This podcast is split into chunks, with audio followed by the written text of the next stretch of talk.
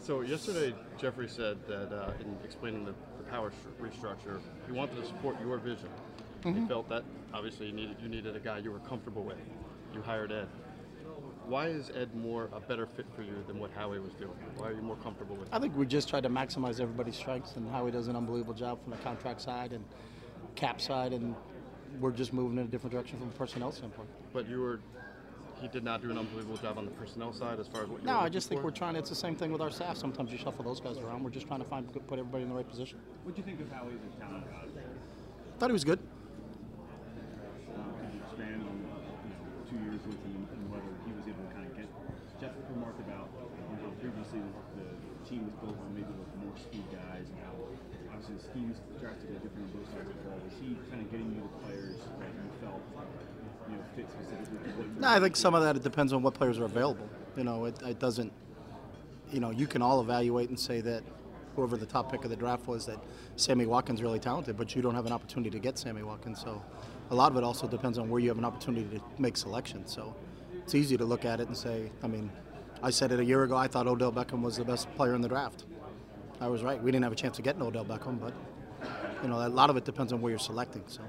Have you felt that in the two years, because you didn't have final say, that if you had a feeling on a certain guy, you didn't always get, you weren't able to get that guy even if he was available? Yeah, I mean, I didn't, I didn't have final say, so I mean, you always defer to who's in charge at that point. in Oh, I mean, was that was that disappointing for you? Was it? no, was those it were the. I knew those, those were the rules going in. So, Did you try to get those rules changed a little earlier? no, Why not? that's not the way I operate. I have a meeting at the end of the year every year with Mr. Lurie, and I, he gets my views on things, I get his view on things, and then he ultimately makes the decisions on what he wants to do moving forward.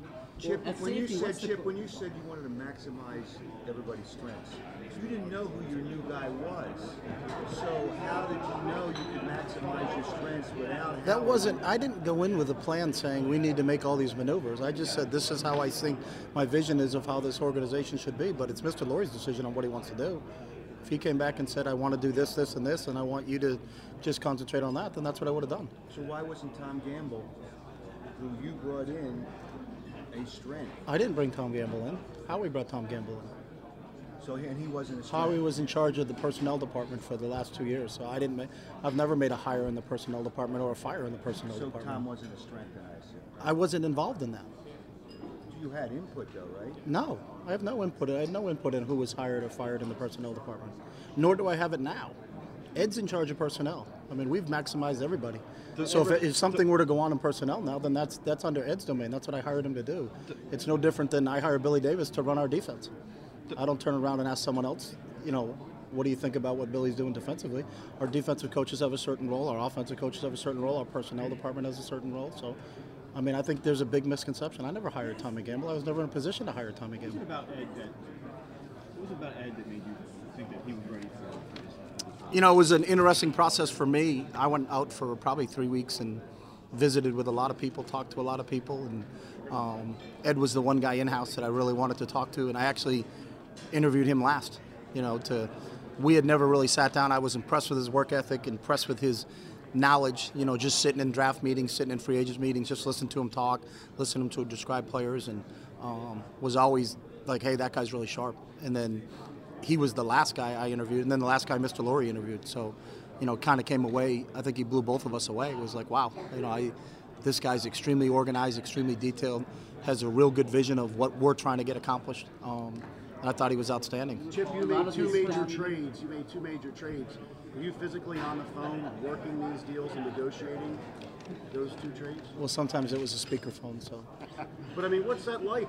First time, you know, actually on the phone making deals. first time on the phone talking to a person, it was, you know, it was, it was scary.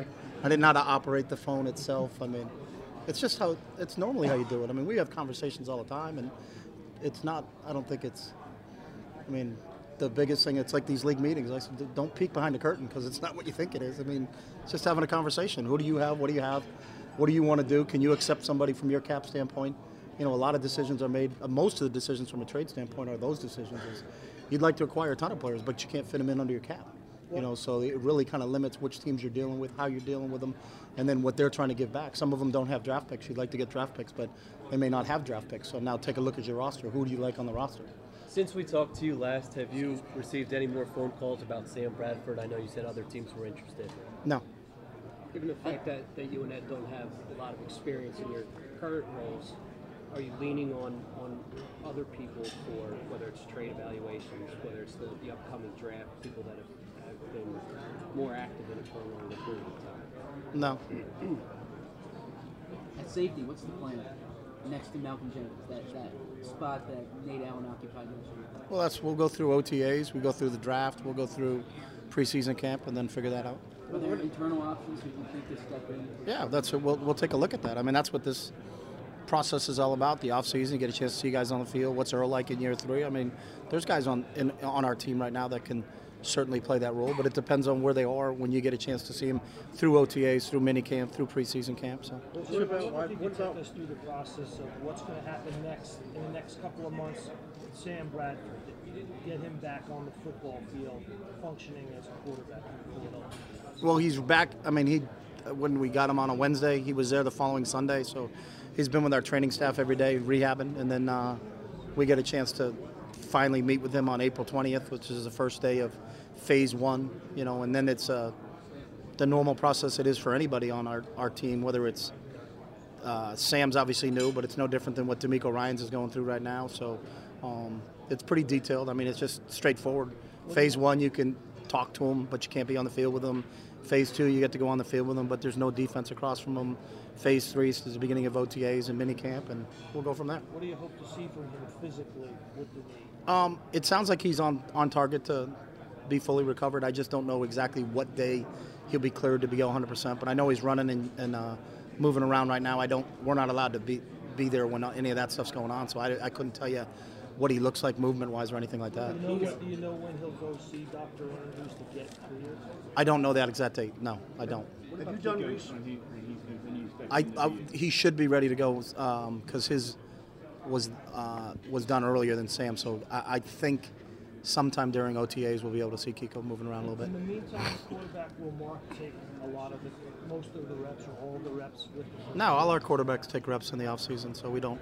I don't. We never care in an OTA if if GJ Kinne or Mark or or Matt are in there. That you know, you never look up and say, why is that guy with that guy? That's why we've we, we just rotate. Somebody grab the snap, but that's not a big deal. Sam in at some point during the It's all all depend all dependent on what the doctors say. So.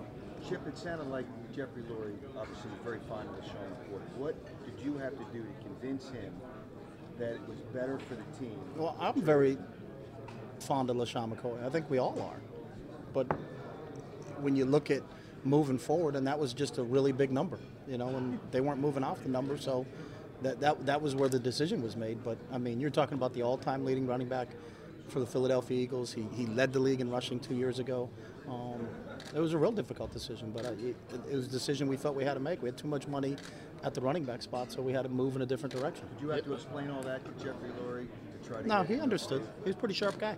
But it, Well, with the all mo- is said and done, is the money any different now? Yeah, our uh, right now, it's, um, DeMarco's five million dollars this year. Uh, Ryan's two million dollars this year, and I think um, Darren's four point one. So What was that it? adds up to less than eleven point nine. So it was about the cap number this year, and you approached him about trying to get that number down. Now our guys talked to his agent, but I, I, I don't I didn't have I don't negotiate with him, so I didn't speak specifically with Drew. But Jeff said yesterday that um, you wanted more of a one cut north south. Said prior that you could work with any type of quarterback. I mean, did that factor anything into No, I think you can. I mean, I've done it everywhere. When I was at Oregon, I had Jonathan Stewart and LeGarrette Blount, both 230 plus. I also had LaMichael James and Kenjon Barner. I mean, we can work with whatever we have. It's just depending on what you want to do and how do you want to scheme it up. But I think what was available, if you if you move LeSean, what's available? The guys that were available are one cut downhill runners. So, can they fit into what we do offensively? Yeah.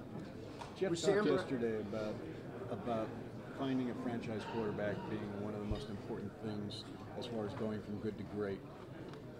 Can Sam be that franchise quarterback if he can stay healthy? You hope so, but I mean, I'm not a I'm not a predictor guy, so I don't. I mean, I'm not going to put a label on anybody. So. With Sam, how much research did you look into players, especially a quarterback who had torn the same knee twice, and how productive they were able to be? I think we looked at everybody. I mean, look at our starting receiver who had 85 catches.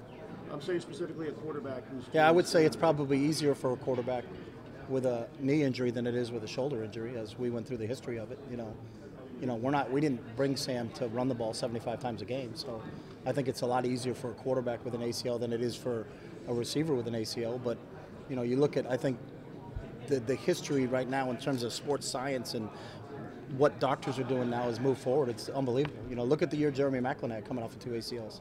You know, look at our center. Jason Kelce came off an ACL when I first got there. Was just coming off an ACL, had a sports hernia surgery in the middle of the season, and still made the Pro Bowl. Our left tackle, who's arguably a Hall of Famer, is coming off of two Achilles, and has played at an outstanding level. So, To follow up with Sal's question, is Sam going to be able to participate in Phase Three? I don't, I don't have that answer right now, so I don't know exactly where he is. I haven't talked to Chris, or, you know, we'll take that when it comes. I don't know when his final meeting with Dr. Andrews is, but I know he's progressing the way he normally should progress from that injury. Jim, So. I know you don't deal with the contracts, but if you guys approach Sam Bradford about redoing his deal, are you comfortable? No, I, I and if if we any of that is, I'm not going to discuss any current player's Are you contract. comfortable So going in with, on a, on a one-year deal? That you're okay with? I'm comfortable with yeah with Sam as our quarterback. Yeah. Did you reach out to the Rams for Sam Bradford, or did they reach out to you about trading? I think it was a mutual thing. You know, it went on for a couple weeks. You know, we were trying to keep Nick if we could. That was we were trying to keep Nick. You know, it was just at the at the last second they wanted players. We were trying to get it done with draft pick, but it didn't work. It didn't work out that way. Envision moving Jordan Matthews outside uh, primarily as a, as a or do you want to keep him in the slot? I don't know. I mean, that's it's the spring. Everybody plays everywhere in the spring, and we'll figure it out. I don't know if we add anybody and what are their strengths and what are their weaknesses. And I mean, it's not Last year- playing inside receiver. Well, he was a rookie, so we just wanted him to play one position and learn one position and come in. Yeah, he can do it, just like Josh can do it. You know, it's Riley Cooper could move into the slot for us. I mean, once you're in there, the biggest thing we do is when we get rookies in there, it's hey, you're playing one spot. Let's not put a lot on your plate. It's no different than Zach Ertz. We, you know, his package was expanded in year two than it was in year one, just because when they first get in there, it's a totally different world for them. Once they get comfortable there, you start to see them move around and play a lot of different spots. So I can envision Jordan playing in a lot of different spots for us. Chip, mo- most of the guys in your scouting department were brought in by Howie. Not, if not all, most of them were. With Ed in charge of it now, and with Jeffrey saying that you you attack scouting with a different way that he's ever seen before, does Ed have to train the scout? I mean, is there, there does there have to be changes in the scouting department, or really so that they're getting your type of guy? No, I think that happens no matter what coach is there. If you change from one scheme to another, then what you're looking for in a player is different.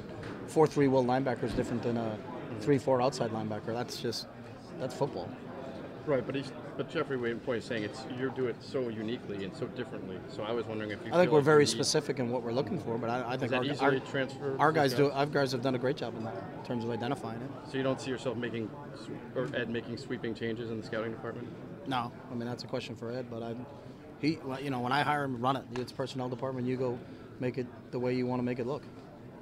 Two weeks ago, you uh, said that you spoke against philosophically trading way up in the draft, burning resources that you needed uh, for the future. If Marcus Mariota didn't go like in the top five, is is there a point, and, and can you give any idea of the point where it would be reasonable to try to trade up? No. Evan Mathis's name has been on the, uh, has been mentioned. Well, I mean, I could deal with hypotheticals all the time. I mean, give me a scenario. If he Okay, goes to say he's at 12 and it's going to cost us a seventh round conditional pick, then that would be very. I mean, you can go through it back and forth. That's what that's what this is all about. So Philosophically about draft. philosophically, I want to keep all our draft picks. I think you build your team through the draft. So if you gut yourself for one year and for one guy, philosophically, I don't think that's the right thing to do. Does that mean you don't do that? Get Marcus Mariota, the guy Yeah. you like, recruited, coached. He's there, Mhm. available. You don't have to gut. Yep. There's a hypothetical. What do you do? I don't answer hypotheticals. So what's it cost, Sal? Give me a number. Two first round picks, Where am I going? From where to where? going up to six. Never get you there. Took two first round picks to go from six to two three years ago. So what do you, consider mortgaging the future? What, I consider mortgage in the future giving up your draft, like for Ricky Williams. Would I give up a whole draft for Ricky Williams? In my opinion, no. Do you think Mar- Mariota, um, based, you said you think he's the best quarterback in the draft. Um, do you think because of that, there's no way that he drops out of the top five? I have no idea. I thought Odell Beckham was the best player in the draft. He went at 12. He ended up a rookie of the year. What do you think of the quarterback position overall in the draft? I think there's two really good ones. Two really good ones. Jameis is really good. Do you feel like, Do I what? do like Jameis more? I mean, I know you- Do I like Jameis more? I don't know Jameis as well. Jameis is a really good quarterback. Really good quarterback. His name will go very quickly, I would imagine. But the history of the league, look at the quarterbacks that have been drafted in the top. Mark Sanchez was a top five pick. Jake Locker was a top 10 pick. Gabbert went at 10. Um, Ponder went at 12. Quarterbacks go really fast in this league. You, you said in Philadelphia, introducing the Bradford back then, that a team made an offer for a first round pick for him that, that day. Have there been others since that day? No. You made changes at the running back position, obviously. What about from a scheme perspective? Are there changes you need to make? Excuse me. Are there changes you need to make from a scheme perspective with the run game this offseason?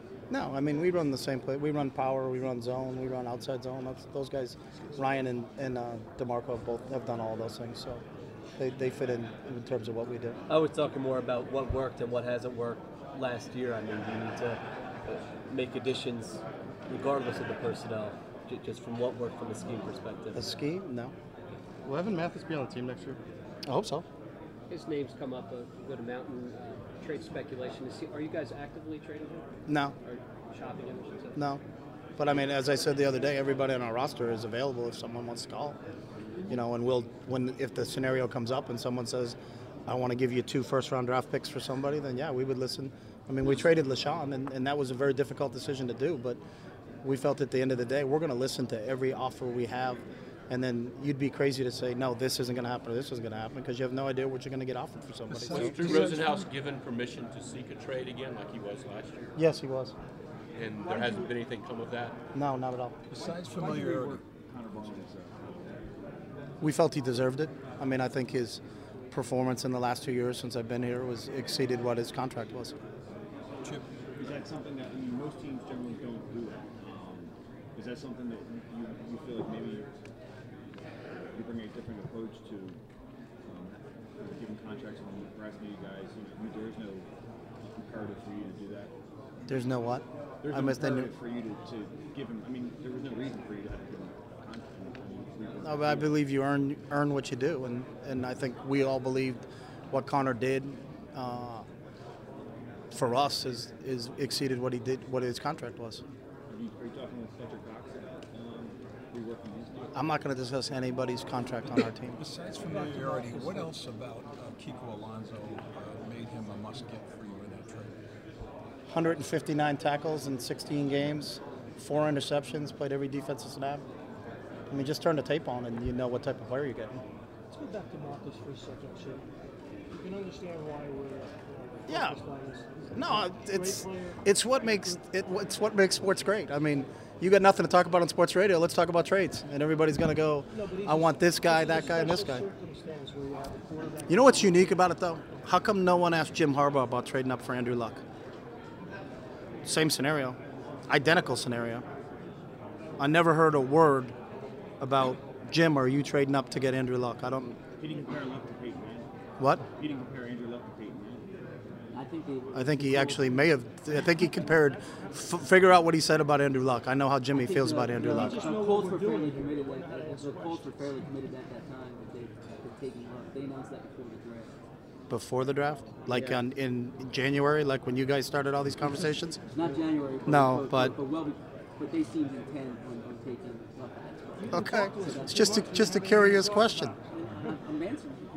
Okay, I was just curious why no one talked about Jimmy and Andrew. And Jimmy's professed love for Andrew, I can tell you that. And he's right because that guy's pretty good too. So heading back to the question, Yeah. about Marcus you can understand why we want to talk to you. Yeah, and you can understand why I'm not going to answer you. So we've heard a lot of things about Mariota recently. that He's not NFL ready because he doesn't have leadership skill and all that other stuff.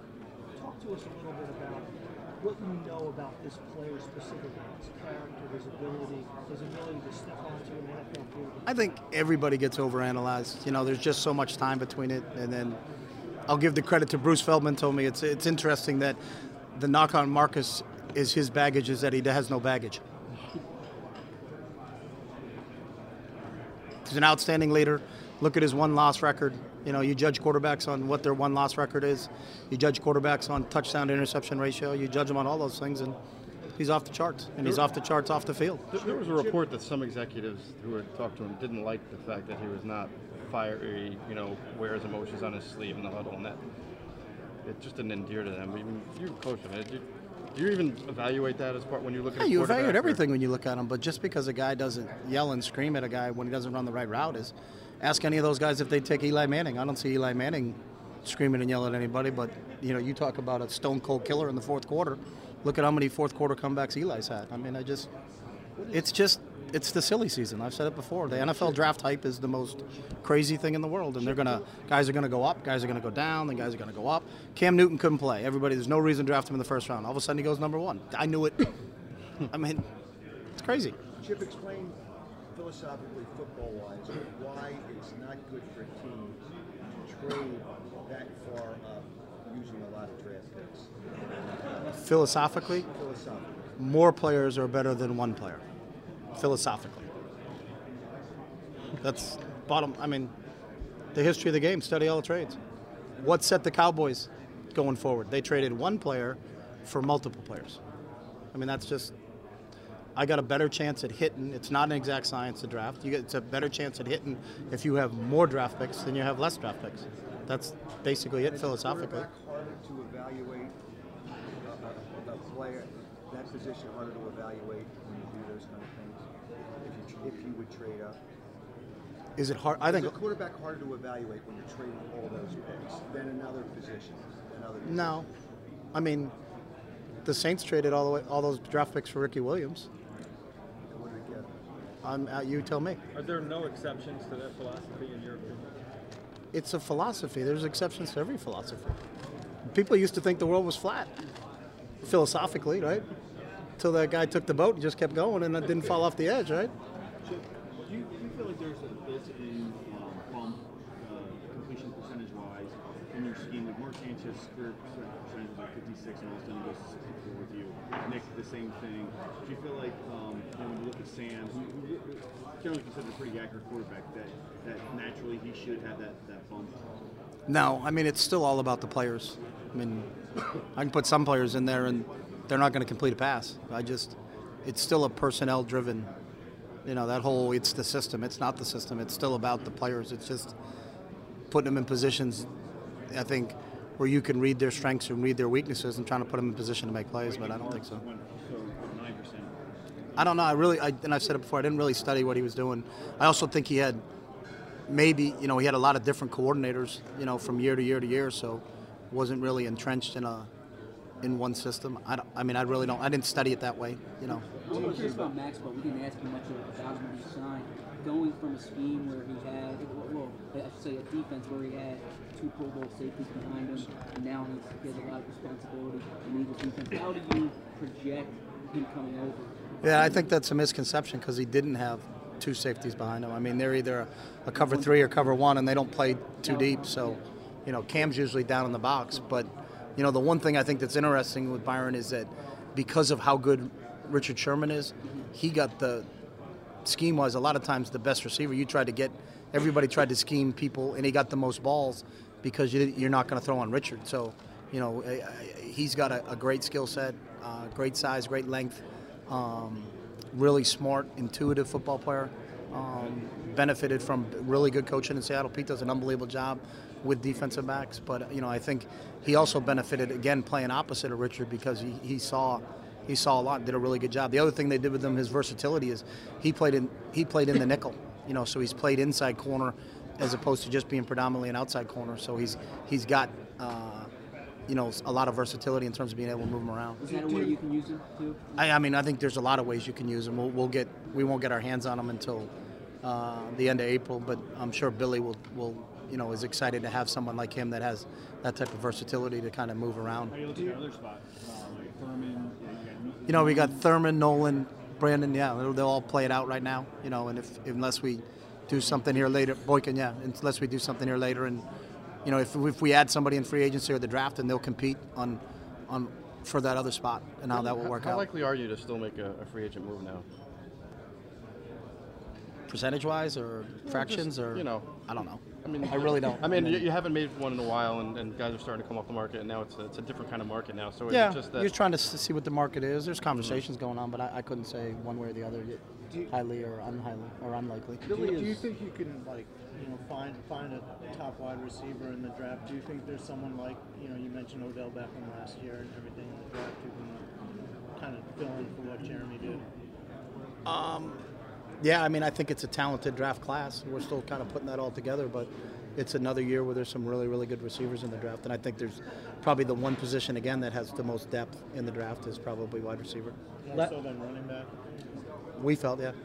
Last offseason, you talked a lot about having to beat man coverage. Is there uh, a similar theme or a focus where you look at this offseason, we need to get better in this area when we make some of these personnel moves?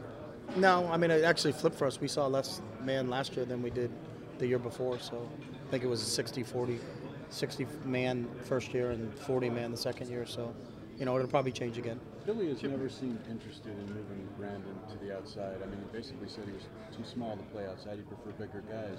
Has that changed? I mean, is his thinking changed? No, I, I, I think we're show us what we have and what's available to us, and everybody competes. But Brandon plays outside every day in practice. You know, I mean that's something that I don't think. You know, when Brandon goes out to practice, he's not like this. Like I don't look at what the outside corners do. I mean, he's been our second corner behind um, Fletch and Cary, and it was Nolan and Brandon. So he, he's always played outside. But he also, when you're playing nickel, you get less reps outside because how many reps do you have in seven on seven? If there's 12 reps in seven on seven, and seven of them are nickel reps, well, he's getting all his reps at nickels. He's not going to get all. He's not going to go in with the twos and then and go play outside receiver. It's the same thing with Nolan when we used him at dime. It took away from some of his reps at outside corner just because you're not going to run them on every snap during practice. But wh- whoever is the best out of that group will play corner for us. Have you Don't thought you at all about moving that Nolan? second year bump? I mean, that's, that's the first full season that second year players have. Um, I'm wondering what you think about Josh Allen. What would you like to see out of him um, with his first full off season? Where do you think he needs improvement on? I think Josh's consistency, and the biggest thing with him is getting hurt in that preseason game that kind of get him, put him behind everybody. And then when we got him back, I think it was after the San Francisco game, so we'd already played four or five games, you know, so he was playing a little bit of catch up. So you hopefully just to stay, you know, it was just kind of a, a freak thing on that kickoff return, um, but contributed really well for us. He's a he's an unbelievable teams player. Um, so we, we already know he's established there, and now it's just getting a little bit more consistent and giving, and he'll get an opportunity now with with Matt gone. So, um, you know, I just think like everybody, you just hope that that year one to year two jump. You know, I we know he has the physical skills and and the mindset to do it. It's just staying healthy and getting an opportunity to show us that. The, the, uh, the move to retain Mark Sanchez, you talk about what he showed you last year how important is that, that position of backup quarterback? I think, I mean, quarterback's the position in the National Football League, and you better have a couple of them. I mean, in my two years here, we've we've played multiple quarterbacks in every season, so um, we thought he was the most attractive free agent on the market, and we were really excited to be able to get him back. You know, another year in our system, another year working with him. Um, got a tremendous work ethic. I think he he's. Uh, really come al- come along since the, the shoulder surgery that set him out the whole year before that. So uh, excited to see his growth in the second year in our system. Is Marcus Smith another guy? You mentioned like the second year jump and everything. Like, what does he have to do to kind of like take that next step? The same with all, the same thing I said about Josh, consistency. You know, there's there's times he flashes, but can we get it from him on a more consistent basis? Chip, I know um, in your last press conference, someone tried to ask you about why you you wanted Sam instead of Nick, and you stopped him and said, "No, it's not about what I don't like in Nick." And, but you, you, you did trade one for the other, essentially. What what is? Yeah, but I, as I said earlier, I didn't want we didn't want to trade Nick. That was really the biggest sticking point for us. We didn't want to lose Nick. right, but you did you, you didn't want to lose him. But Ultimately, you did trade him. yeah, you have get to you have to make right. it you have to make a decision of of. It's the same thing. I didn't want to lose LeSean, but you have to make you got to give something up to get something. Right. So. So what did you think you were getting more of for you and for your scheme by getting Sam and giving up Nick? You know, I think when you look at Sam, it's his overall accuracy that I think impresses everybody when you watch him play. You know, Do you feel like he would, at his best, is a more accurate quarterback than, than Nick at his best? oh, I don't know about that, but I mean, just looking at where we are and what we need to do, I think we we, we, we've got guys open and we need to put the ball on them in certain situations. So. Does he, does he move a, an offense faster? Going back to even Oklahoma, I mean, the the, the pace that he runs with, is that was that in the I, that wasn't. I have no idea what he did pace wise. I mean, when you watch college tape, there's no. You don't know what's going on between the plays. You're just watching one play cut to the next play. So. When you On scouted the him, offensive did line, you, right guard, what do you, uh, oh, I'm sorry. when you scouted him, did you just look at his pro tape or did you go back to the Oklahoma tape? Um, I didn't go back to it, but I talked to his coaches at Oklahoma. So I didn't. I didn't watch him at Oklahoma, but uh, we watched every throw he made in college. So I mean, every throw he made in the pros. Statistically, he didn't On throw the it. offensive line, right guard, what do you think of the internal options there? Really excited about Allen. I, we, we've we've been high on Allen for a long time. You know, was playing really well and then hurt his ankle at you know in, in the first game. So, you know, we we always considered Allen. You know, came in the year before, did an unbelievable job when JP was out against Green Bay in a, in a real tough matchup. Um, you know, against a real good team in Green Bay, and really did well for himself. Versatile player, um, but feel very confident in, in Allen Barbre. At, at, Yeah. at inside linebacker, when DeMeco's healthy, how do you envision him playing along with Kiko and uh, Mychal? That? I, it's, I never. I, you have no idea. I mean, I don't know what's going to happen four years, four weeks from now, five weeks from now, four months from now. You know, they all may be hurt, and it may be Brad Jones and Acho. So, When you make trades there to bring in Kiko, do you think about how that will affect the linebacker position? yeah, I knew we, we, we knew we. Lo- I mean, our, both those linebackers. I think uh, DeMeco missed eight and Mychal missed four. So, you know, it was really we getting depth at our inside linebacker position, and get more players. It was a, was a number really something what we were striving to striving to get accomplished in the offseason. Did Kiko need to call roles and he made he added the two running backs? Yeah, we call everybody when that happens. So I talked to Darren, I talked to DeMeco, we've talked to everybody whenever we do that. When we draft somebody, we talk to the other guys at their position. So that's something we've always done. So Chip, were the Browns the team that offered you the number one? I'm never going to discuss who we talk to in trade in trade uh, situations. Jim, yesterday Jeff Jeff Lurie said, you know, when you bring in free agents, there's sometimes you don't know how they're going to fit into your scheme, your system, your culture, or if they're going to understand how things are done. You'd much rather build a team through the draft and in, in years going forward because of that. You, Philosophically, yeah. yes. So, so this past offseason, the risks involved with bringing in players, free agents, and stuff like that. Did you look into, you know, the personalities and everything? Yeah, you try to. You, I mean, you gather all the information you can. You don't have an opportunity to meet with any of them, and um, you go through all their, you know, the research that was done on them in college coming out. You know what they were like, and you know you have a framework of kind of who they are, and you know if you have an opportunity to maybe have a uh, somebody that knows them or coached them, or you know when free agency opens, you get a chance to visit and talk with them. But you know that's just for us. If you just look at it, there hasn't been a real good history in the last ten years of drafting defensive backs at the Eagles. So you got to go acquire them in free agency. So you hope we can draft a little bit better, so we don't have to do that when we go in the future. When, when Jeffrey was talking yesterday about why he felt changes were necessary, he spoke about how esoteric your requirements are that, that you look word for different. uh, you understand what esoteric means. Um, I was just giving you credit. You have really, uh, really specific requirements and specific. How hard is it to train scouts to do what you want them to do, to look at what you want them to look at? Uh, and has that been a problem for you? No, not at all. I think we've got a great scouting staff. Is it very different from what other people want? You think? No, I think everybody has specific needs and wants that they have at their positions. You know, what Seattle's looking for is different than what San Francisco's looking for. I think the teams that, that do it the best are, are getting players that fit their system. Is the risk that you run that you, you're shrinking the pool too much if you're looking for this specifically psychologically, this specifically uh, from a measurable standpoint, on and on? I mean, does it scheme? Does it shrink the level of talent? And could that be a potential problem? How much do you think about that, and, and what's the solution? That's a sixty-four thousand dollar question, but you can say, you know what, our parameters are too tight, so let's expand them, and then what you, if you accept it, expect it. So if you accept that you're going to take a five-seven corner and the ball gets thrown over his head, you can't say, boy, he should have made that play. It's he ain't gonna make the play. The receiver's six four, you know. So there's a give and take. It's it's a it's a tough it's a tough deal. But if you you know it's a if you take under overachievers that aren't the right size at every position, eventually you're going to have a 5'10 nose guard but with a 5'9 inside linebacker, with a 5'8 safety, and they're going to run the ball right down your throat, and you have no one to kick in the pants except for yourself because you decided to make those selections. So if, if you're going to have a standard in any operation, your business, your newspaper, whatever, and say, you know what, I want a guy that's really good at this. This guy doesn't really fit the criteria, but let's just hire him anyways. And then you wonder why your business failed. It's because you lowered your standards to get to a certain point. One of the things that Jeffrey Lurie talked about yesterday, Chip, he said when you guys had the post-mortem on the season, you presented a vision to go from good to great, Mhm. and that he bought into that. So when you plugged in the tape with your team, give us the two or three things that you said to him. This is how we can go from good to great. I think we have to improve on defense.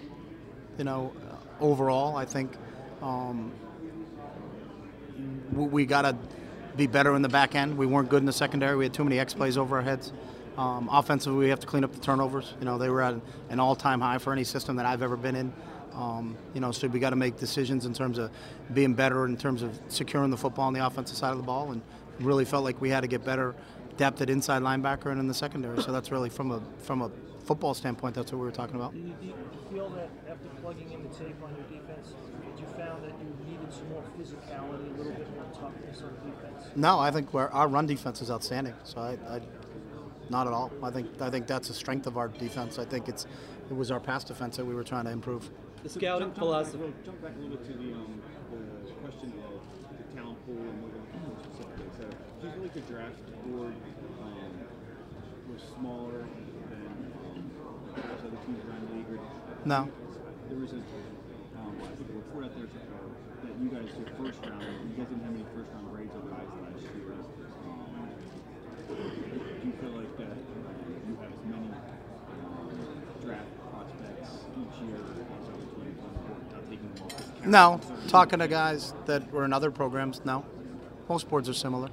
I mean, and if a guy doesn't have a first round grade, you don't look at the board and say, we don't have enough first round, so let's put this guy in the first round. That's what I'm saying. Yeah, the draft just decides. The, draft, the, the pool is what the pool is. You can't make it. I mean, that's your selections. The presidential candidates are the presidential candidates. You're, you're picking between this presidential candidate and that presidential candidate. You just can't say, well, I don't like that guy and I don't like that guy. Well, you got to pick one of them, right? Did you just announce? No, never. Hey, Coach, I'm sorry uh, if you've been asking before. I cover the Cowboys, but can you talk about what DeMarco Murray brings, what drew you to him, uh, to your offense? obviously you just look at him statistically in terms of what he did. We faced him four times. You, you, you, know what type of a workhorse back he is, but um, got unbelievable patience and vision, uh, a toughness to him. You know, uh, never really takes negative yardage plays. And then when I fin- finally got a chance to visit with him, I think it was on either that Wednesday or Thursday after free agency started. Just you know, I didn't really know what type of player he was when the first conversation I had with him on the phone. I was, you know, just impressed with him as a as a, as a guy, you know, and, and what his mindset is and what he wants to get accomplished, and um, you know, really excited to add him to to our side. Is To it also team. exciting that did you get him and, and you take him away from the Cowboys because he's such an important part of them? It, it lessens them.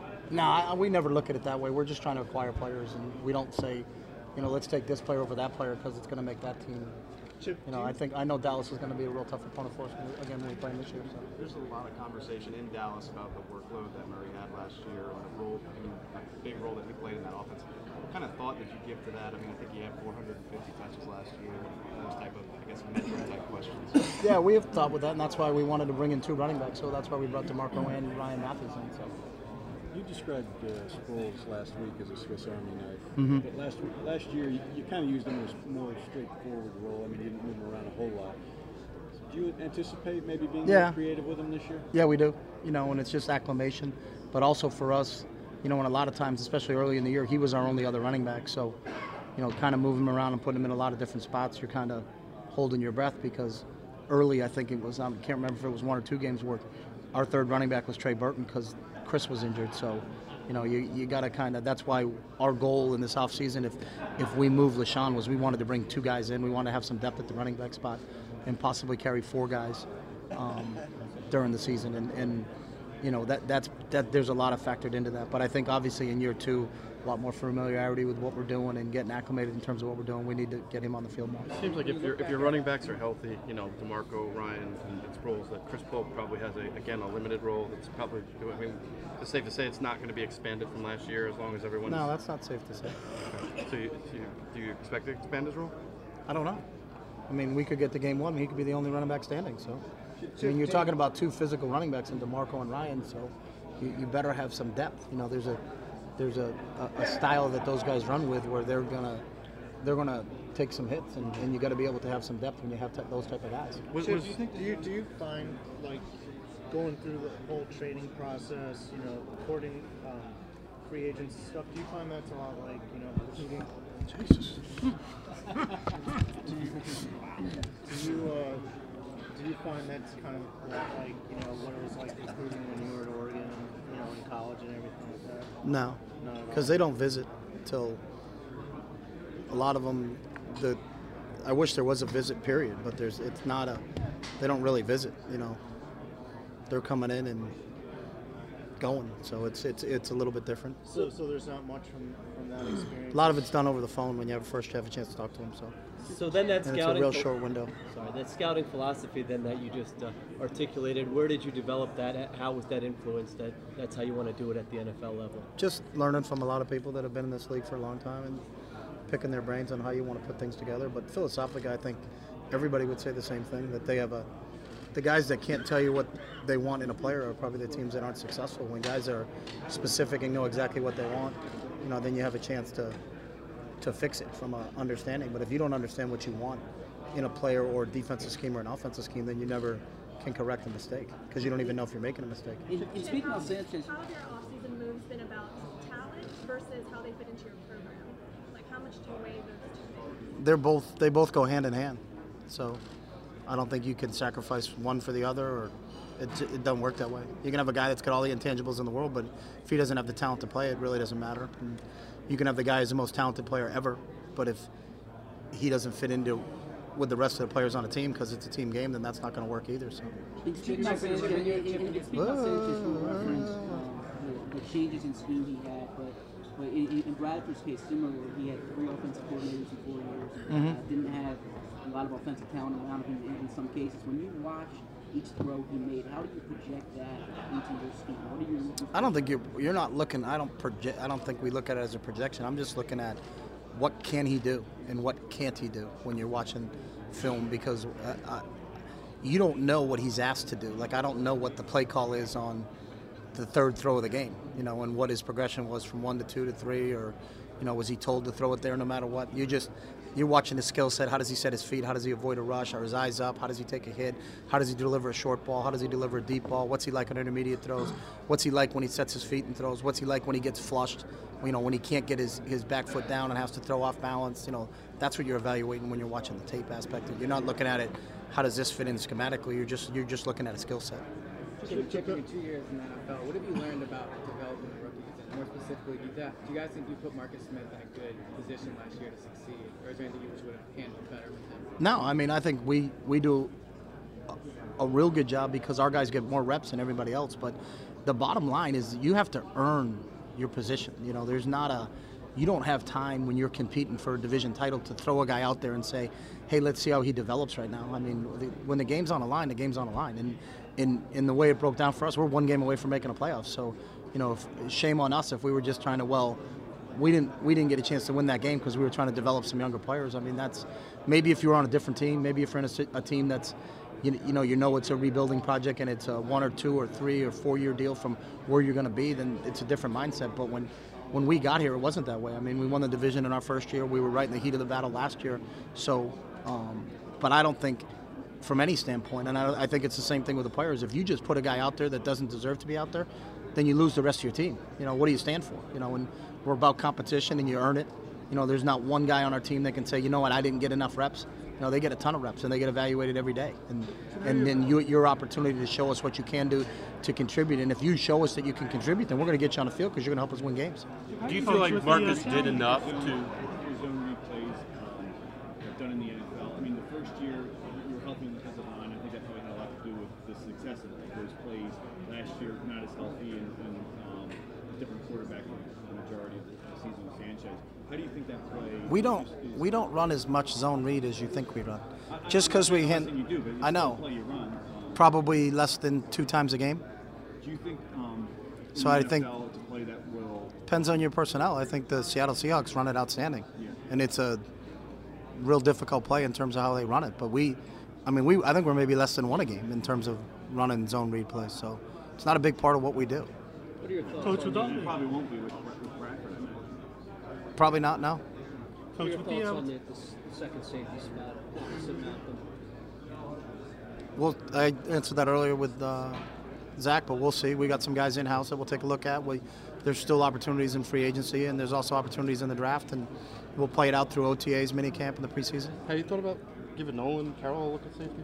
No, no one's going to compete for the starting corner spot on the other side. What, what about Jaylen Coach, the, uh, all the, the, the new responsibilities that you have is finding a quarterback and then figuring out how to get the quarterback the way that you obviously did a few weeks ago. Is that the biggest challenge that you have? I mean, specifically about that position as opposed to No, I don't think that's the biggest challenge. I think putting together a whole team is the biggest challenge. that not that doesn't weigh more than, uh, No. than the others? No, it doesn't. Would you guys consider? Would you guys consider like putting Jaylen Watkins at safety? Yeah, Jaylen's got versatility. How it will all play itself out. I mean, we got a ton of time, and we have a ton of reps between now and when we got to make a decision on who's going to end up opposite Malcolm. So, um, you know, Jaylen Jaylen is another guy that will have an opportunity at the safety spot. What was your evaluation of how Mychal Kendricks played last year and how he fits going forward? Um, I thought when he was healthy, he played really well for us. But again, we missed him. I don't know if it was four or five, four games. You know, it's just the, the health aspect of it was a difficult thing, and, and and we were a different team without him on the field. I think he's, but when he played, he played really well for us. Did you said you wanted to keep Maclin. What what kept you from from franchising him when you had that decision? Just the, the price of the tag. Why, why you paid a lot of money for Byron Maxwell? So why was it We felt more important corner- to you to? So you felt corner. We felt wide corner was a priority position for us in terms of the questions. You know, what do we need to improve? We needed to improve our secondary. But do you feel like in doing that though, and letting, in doing that, improving your secondary, but also then not bringing back Jeremy, have you weakened your wide receiver core? And was that? You can't you can't pay everybody. I mean, that's just everybody has the same amount of money, and so you got to divvy it up however you're going to divvy it up. But uh, we were inadequate in terms of the money allocated defensively as we were to offensively, and we're trying to balance that out. And I think it showed in our play. I would imagine with the offers you had to Maclin, you had money allocated uh, to that spot to him. When, when he didn't sign, how did you how did that change your offseason plans in terms of? It didn't. We just we didn't think there was another receiver that was in that price range in the in the free agency. So it was we were going to try to get Mac back. Felt like we gave him a real competitive offer. Kansas City offered him a lot more than we did, and we just weren't going to go that high. So See, getting to Marco was was were you able to do that because Maclin? no, we we had always planned on taking two running backs. So Speaking of salary cap allocation, you talked about um, using your, you know, what you did at Oregon at the running back position, spreading maybe spreading carries out a little more, and you may have a good amount of wide receiver in terms of targets without having like a Maclin in there. Do you feel like your system offensively um, helps you in terms of the salary cap because you don't have to pay a top guy an exorbitant amount of money, you know, Corey or or DeSean before?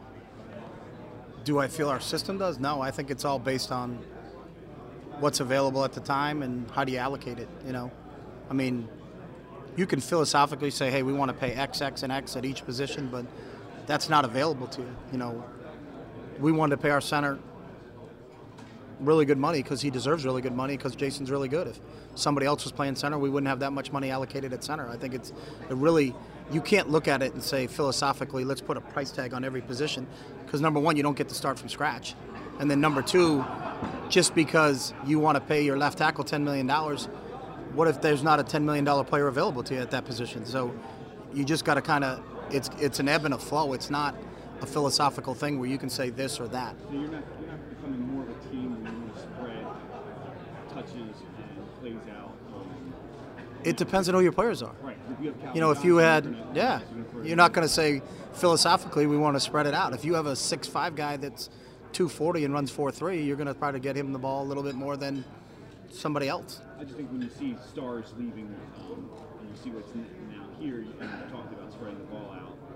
I just wonder if that's what We were talking about spread. No, what I was talking about spreading the ball out is that the way those guys run the football is, I don't believe they one of those guys is going to carry the ball 380 times, and I think it's it, it takes a physical toll on you. That that wasn't a salary cap philosophical. Let's handle it. You know, I would uh, we ran multiple running backs at Oregon because we had multiple running backs at Oregon.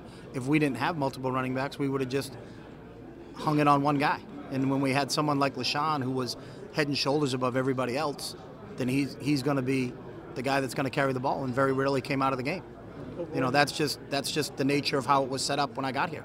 You know, LeSean was head and shoulders above. Now, when you have DeMarco and Ryan, you can distribute those carries. I would have loved to. I mean, LeSean had the most carries out of any running back over the last two years.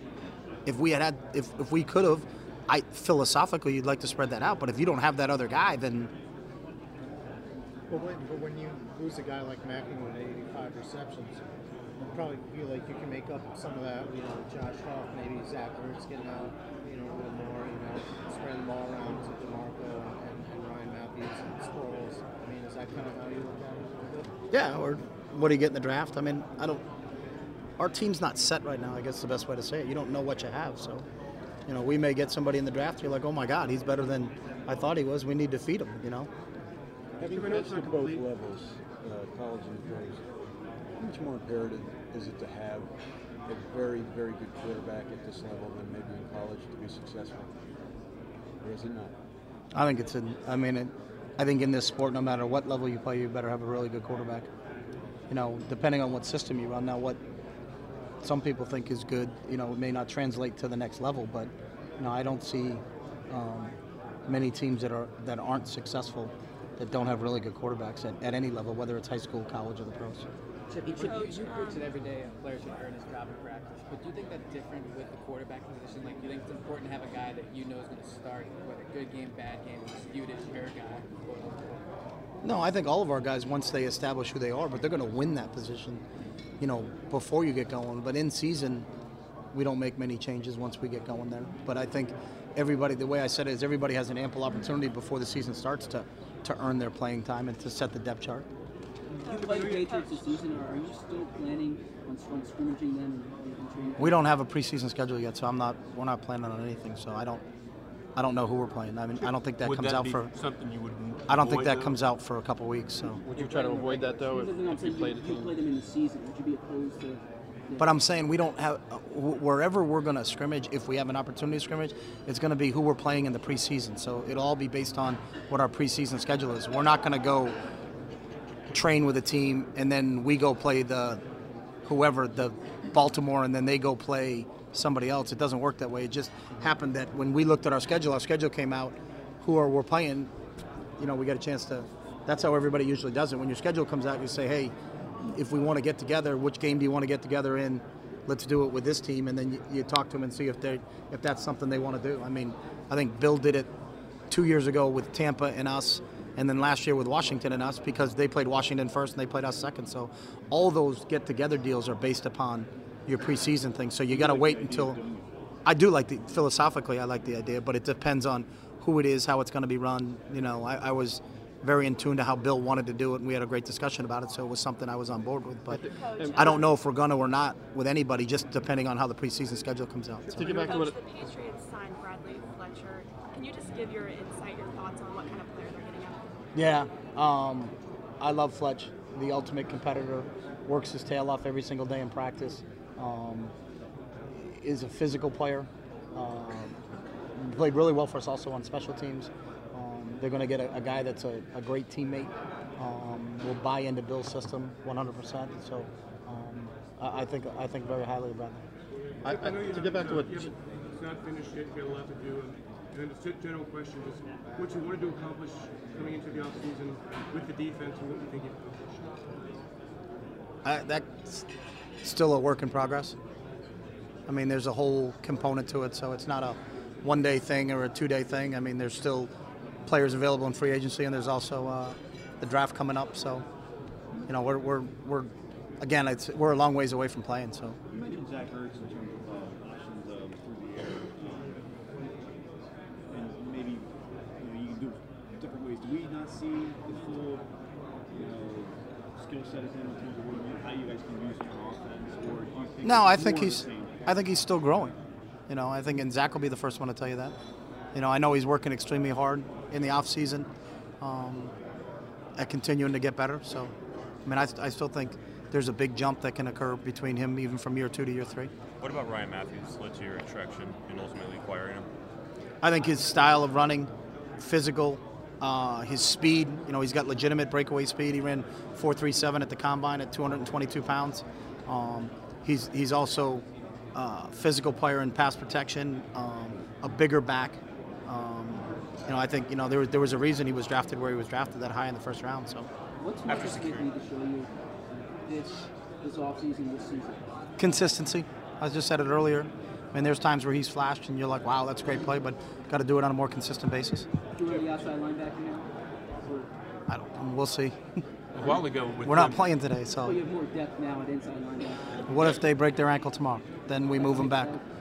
Th- that's why it's it's not a it is a hypothetical, so I can't give you an answer. And then you'll go, 27 weeks ago you said he was definitely an outside linebacker. Well, Acho broke his leg.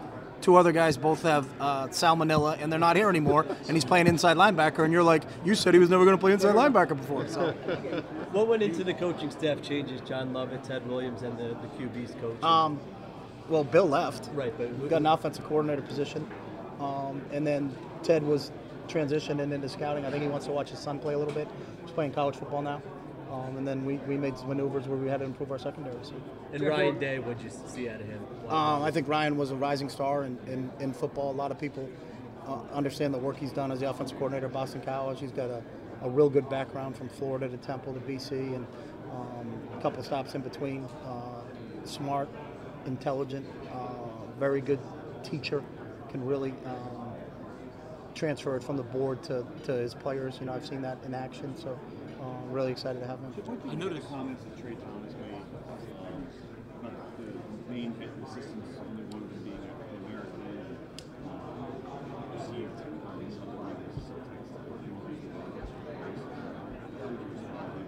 I didn't really see it, and I heard about it, but I was just disappointed. I mean, we gave Tra a great opportunity. He came in on a Bill Walsh minority internship program. Mr. Lurie was nice enough to keep him on for two years, one on offense, one on defense, seeing if he could find a job in the NFL. So I hope Tra does find a job in the NFL. But we didn't. We don't have a job open. Did, did, did- when he makes a comment like that and says it, he heard it from inside the locker room. Do you feel like it's something that you needed to look into or investigate at all? No, Has it ever been brought up to you no, in college or pros? no. Did you, were you aware of the report? I guess the trade reference a study that you have more white players on your roster than other NFL teams. I don't look at the color of any player. I just look at how do they fit in on our team. So I think we're in 2015. I don't think that's a something that's ever come into my mindset. You brought in Tim Tebow for a workout. Do you foresee Mhm. bringing him in, giving him a chance? I, I don't know. You know, we brought a lot of players in for private workouts, so I mean that name just obviously people look at it, but there's been a lot of players in for private workouts, so we're always looking at who's available and making sure if, if all of a sudden we have to make a maneuver, it's like, well, what about that guy? I have no idea. You know, we have a framework of what we worked them out three weeks ago, four weeks ago, two months ago. We have film on it. We can study it. So. Jeffrey said that How we did he could read a notebooks worth of um, information on the vision that you have in terms of integrating the system from scouting the coaches, et cetera, and the vision that you presented to him this offseason. Give us maybe just a little Cliff Notes version of, of what that vision is and, and how you see it unfolding. I, I don't think it benefits us to tell anybody else what our vision is. Between the, at least between the scouts and the coaching staff. And, and I know that, but I think I don't think that benefits anybody. 31 other teams for us to say how we do things. even if it's in general generalities. I don't think it benefits anybody on the other 31 teams for us to say how we do things. So. Chip had, uh, I mean, uh, Howie had final say on the last two drafts. Mhm. I was wondering though, what kind of input you still had uh, in- in those players. I mean, obviously you probably wouldn't have picked them unless you. I had input, but I didn't have final say. Uh, what about the input on guys like Huff and Taylor? I stayed out of those guys. I've done it with every guy from Oregon. I said, you guys make your decisions. I had nothing to do with it. I, I specifically with any kid from from Oregon that came up. I let you know I let our, I let our scouts and coaches do that. How's that And where they fit. you think he's trying, I mean, like, Do I what? first of- I don't know. Like, I mean, picking these Oregon players. uh, like No, I think we- we've picked- Rounder, Hart would go in the fifth round. I think a lot of people did. How's that going to be going forward in, in, in terms of those evaluations? If you remove yourself in, in the past, obviously you're you have final say now. How does that how's that different? I still, I, I when I say I removed myself, I never told them how I felt about a player or what I know about a player because I want them to make their own evaluation of what that player is. That's what I mean. Chip, How did if Tebow you look? if you didn't want the What's that? How want, did Tebow look? Tim came in for a private workout, and that's why they're private workouts. Chip, if you didn't want a player, if Howie said we want this guy, and you didn't want him, would you have said, "Listen, I'm not comfortable with that player"? Wouldn't you? No, have? I've given I give my opinion. That's all done before the draft ever happens. It's not a it's not a day of the draft. Oh my God, what are we doing? I mean, it doesn't work that way. There was a lot of moving parts the last draft, so things kind of kind of moved while you were, while the draft was going on. Yeah, that's that's what happens on draft day. Yeah, but I mean, we're prepared for all that. We go through all scenarios of what if this is there, what if that is there, what about this, what about that, and then everybody weighs in. So you're okay with the picks once they're picked? Everybody's okay with the picks once they're picked. They're on your team, right? All right, guys, we're done.